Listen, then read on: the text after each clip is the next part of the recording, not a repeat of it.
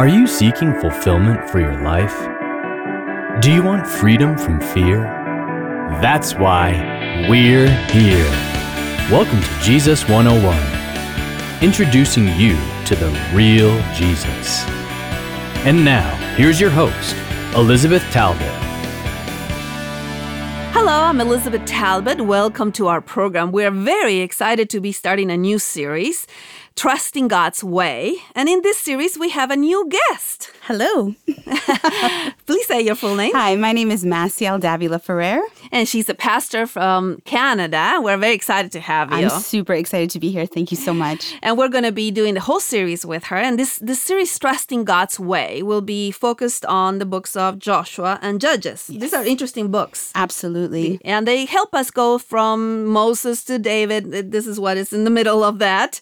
And we are going to do a whole series on these two books, but we're going to start a little bit earlier than that today in our program in the book of Numbers. Where Joshua makes his first appearance Exactly. in his exciting Yeah. spying mission. exactly. And, and we're going to start with a concept. Um, which side of reality do we empower? You remember that the two spies gave a good report and Excellent report. The others were too scared. They, they wanted to admit defeat right away. right away. So I, I I remember a story from my childhood. You know, one day uh, I was a little girl and we got stuck in the mud. I don't know if you guys had mud in, in Canada when you were a kid. We get stuck in snow a lot, though. Oh yes, no, that's true. That's true. This was in the mud in the middle of the country in Argentina, and I remember not knowing what to do. My parents, we couldn't get out of the mm-hmm. mud, right?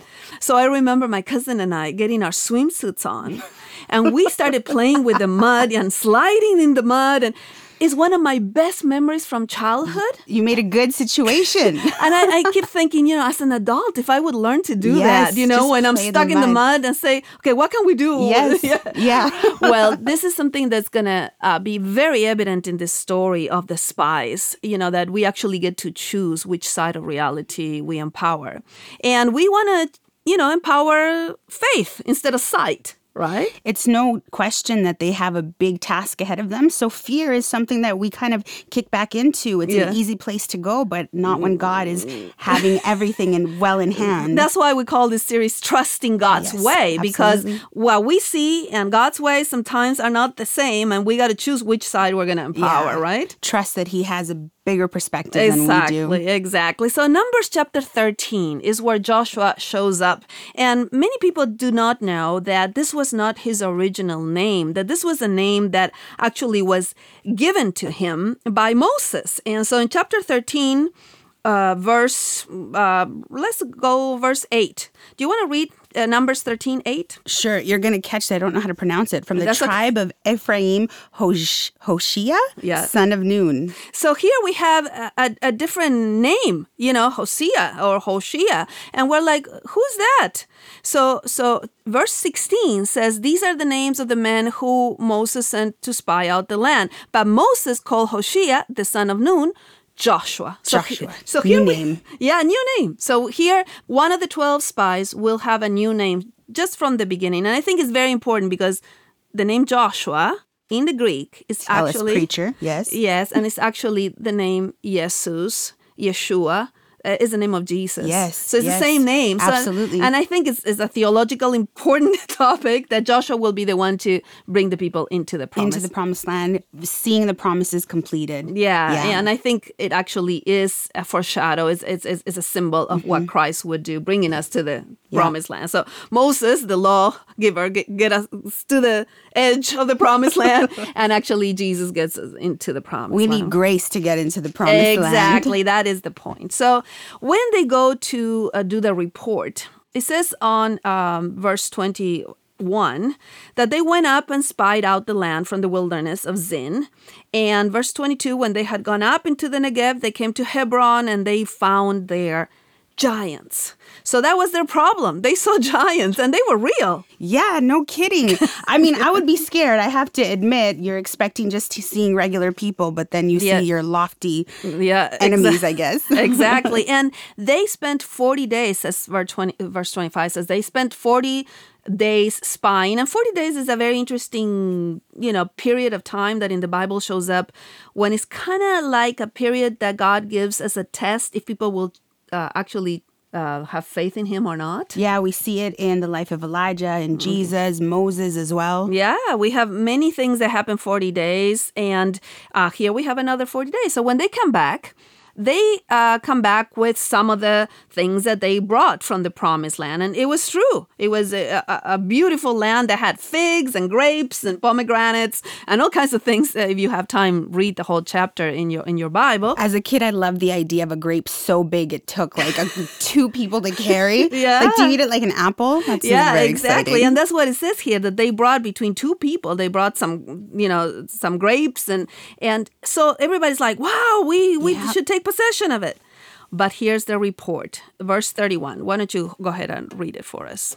But the men who had gone up with him said, We can't attack those people. They're stronger than we are. Yeah, keep going. Sure, verse 32 And they spread among the Israelites a bad report about the land they had explored. They said, The land we explored devours those living in it. All the people we saw were of a great size. And then after that, they they say we saw the Nephilim, which are you know the sons of Anak, and they're like we are grasshoppers in their sight, you know. so it's interesting for me how this uh, unbelief versus belief uh, reinforcing loop happens. Absolutely. The ten of them that are you know in unbelief. They start focusing on what's bad, and it gets bigger and bigger for them. Yeah. Has that ever happened to you? Absolutely. You look at a you look at a, a trial coming up and you just you, you feel small and so scared. Like Yeah. they went from giants to grasshoppers. but yeah, they were safe for 40 days. They probably enjoyed themselves too, but now the reality has changed. Plus, God had already promised Yes. that the victory was assured. Over and over and over again he's making this promise. And you can uh, and you can read, uh, you know, that they after they say, well, we're like grasshoppers. They start distorting. They wish they were dead. They say, we we we. Uh, verse two of chapter fourteen of Numbers says, well, if we would have died in Egypt, uh, at least we would have died at least in the wilderness. We wouldn't be in this position. I mean, Wouldn't that be better than Yes. walking into this promise that God has assured us of? See, for me, the fact that there's a reinforcing loop that happens both on the negative and on the positive is a very important thing to learn here mm-hmm. because the unbelief, and I'm going to give you the reinforcing loop on the negative side that they went through. First, they focused on the wrong thing, right? They, mm-hmm. they didn't focus on the power of God to do Yeah. this, right? No, they focused on what was wrong. Then they started to distort reality, you know, mm-hmm. with this grasshopper thing. Yep. Yeah. And so then they wish they were dead. And then they started blaming God. Then they decided to leave God. And then they talked about murdering Moses. I mean, look how it grew. just so catastrophic and there's so much of a personal application for us we think of our sins and our smallness and how god could never save us that's a reinforcing loop that Yeah, we fall a negative ourselves one. absolutely that Yeah. we we fall into instead of focusing on the very thing they should have Yeah, which was the faith in, in God's word and Yep. God's power and God's ability to Yes. do this, right? I mean, we always have a choice to choose faith over fear. And when we decide, okay, we're going to trust God's way, what we're saying is we're going to trust His viewpoint, Yep. His power, His resources, Yep. not ours, right? and it's okay for us to feel like we can't possibly do this that's Yes. the point entirely Exactly. that's why he is god and makes all the provisions that Exactly. he needs And so we see that in the other two. So the 10 of them, 10 spies that we don't even know all or remember, we know them, but we don't remember their names. You know, they they focused on the negative part. Yeah. But there were two of them that focused on the positive part. yes yes And their Tell names us about him and their names joshua were and caleb See, we know those two names because they decided to choose faith over fear, They right? totally stood out And, and it's interesting because they focus different. When the report, the bad reports was given, uh, you know, these these were the dissenting voices. Uh, let's read chapter 14, verses 6 and 7, maybe. Sure. It says Joshua son of Nun and Caleb son of Jeph- Yeah, that's okay. Jephunneh. Jephunneh, sorry, Uh-huh. who were among those who had explored the land, tore their clothes, and they said to the entire Israelite assembly, The land we passed through and explored is exceedingly good. If the Lord is pleased with us, he will lead us into the land, a land flowing with milk and honey, and it will give it to us. Yes, they, they they start focusing on the fact that yeah, it's true. There's giants, but it doesn't matter because our God is bigger. You know, Absolutely. I love that he throws the word in please there. Like, we know that he's pleased with us. God can do this for us. Yeah, he wants to do this for us. Exactly. And then they say, verse 9, do not rebel against the Lord. Do not fear the people of the land, for they will be our prey. Look how they turn things around. Their protection has been removed from them, and the Lord is with us. Do not fear them. And the rebellion here, it begins, but it's talking about fear. How Yeah. interesting to Yes. tie that idea together that when we're rebelling against God, we're choosing fear instead of trust. Yeah, so that we always say we have the choice to choose faith over fear, Yeah. and that is our choice. But we don't do it out of in a vacuum. We do Mm-hmm. it from the word of the Lord that has assured us something already, right? Absolutely. The promises he's made in the past and kept and will continue to do so in the future. And this is very important for salvation because, as you said before, we can focus on our sins, everything that's going wrong, the fact that I'm never going to make it, and God is saying, "Don't don't look at yourself. of look at me. Look I- at the cross. Look at what I have accomplished." it's what I you." do, it's what I've been doing, it's what I'll continue to do. Exactly. And the reinforcing loop of faith also works. See, the, the negative wor- one works, so does the positive Absolutely. one, the right? good news. Exactly. So they started focusing on the Lord's power. Then they said the, the, the land is exceedingly good. When, why would we miss this, right? Yes, yes. And then they said, "It's God's power. We have a positive outcome." And then they- he said, "They said God's presence is with us. Don't fear. Be assured." So they're reinforcing the other side. So we get to choose that every day. You know, what a um, choice to make and, and it's it's it's hard or easy we can make our neutral choosing faith continually Yeah. because i think that puts us in a better place in a better place of who we are and our relationship with god Yes, and trusting what he has accomplished versus what we can accomplish, Yes, right? yes. And it's interesting because Israel chose to focus on unbelief. And the only two people, the two spies, were saying, no, no, no, no, don't choose that. And one of the wisest um, counsels I ever received, actually, I was in ministry already, was that which we give energy to, we empower. The fact that we can get up and say, okay, what am I going to empower this? And, and I'm preaching to myself today. Mm-hmm. Preach to me too. yeah, because you know I need to to make that decision every morning.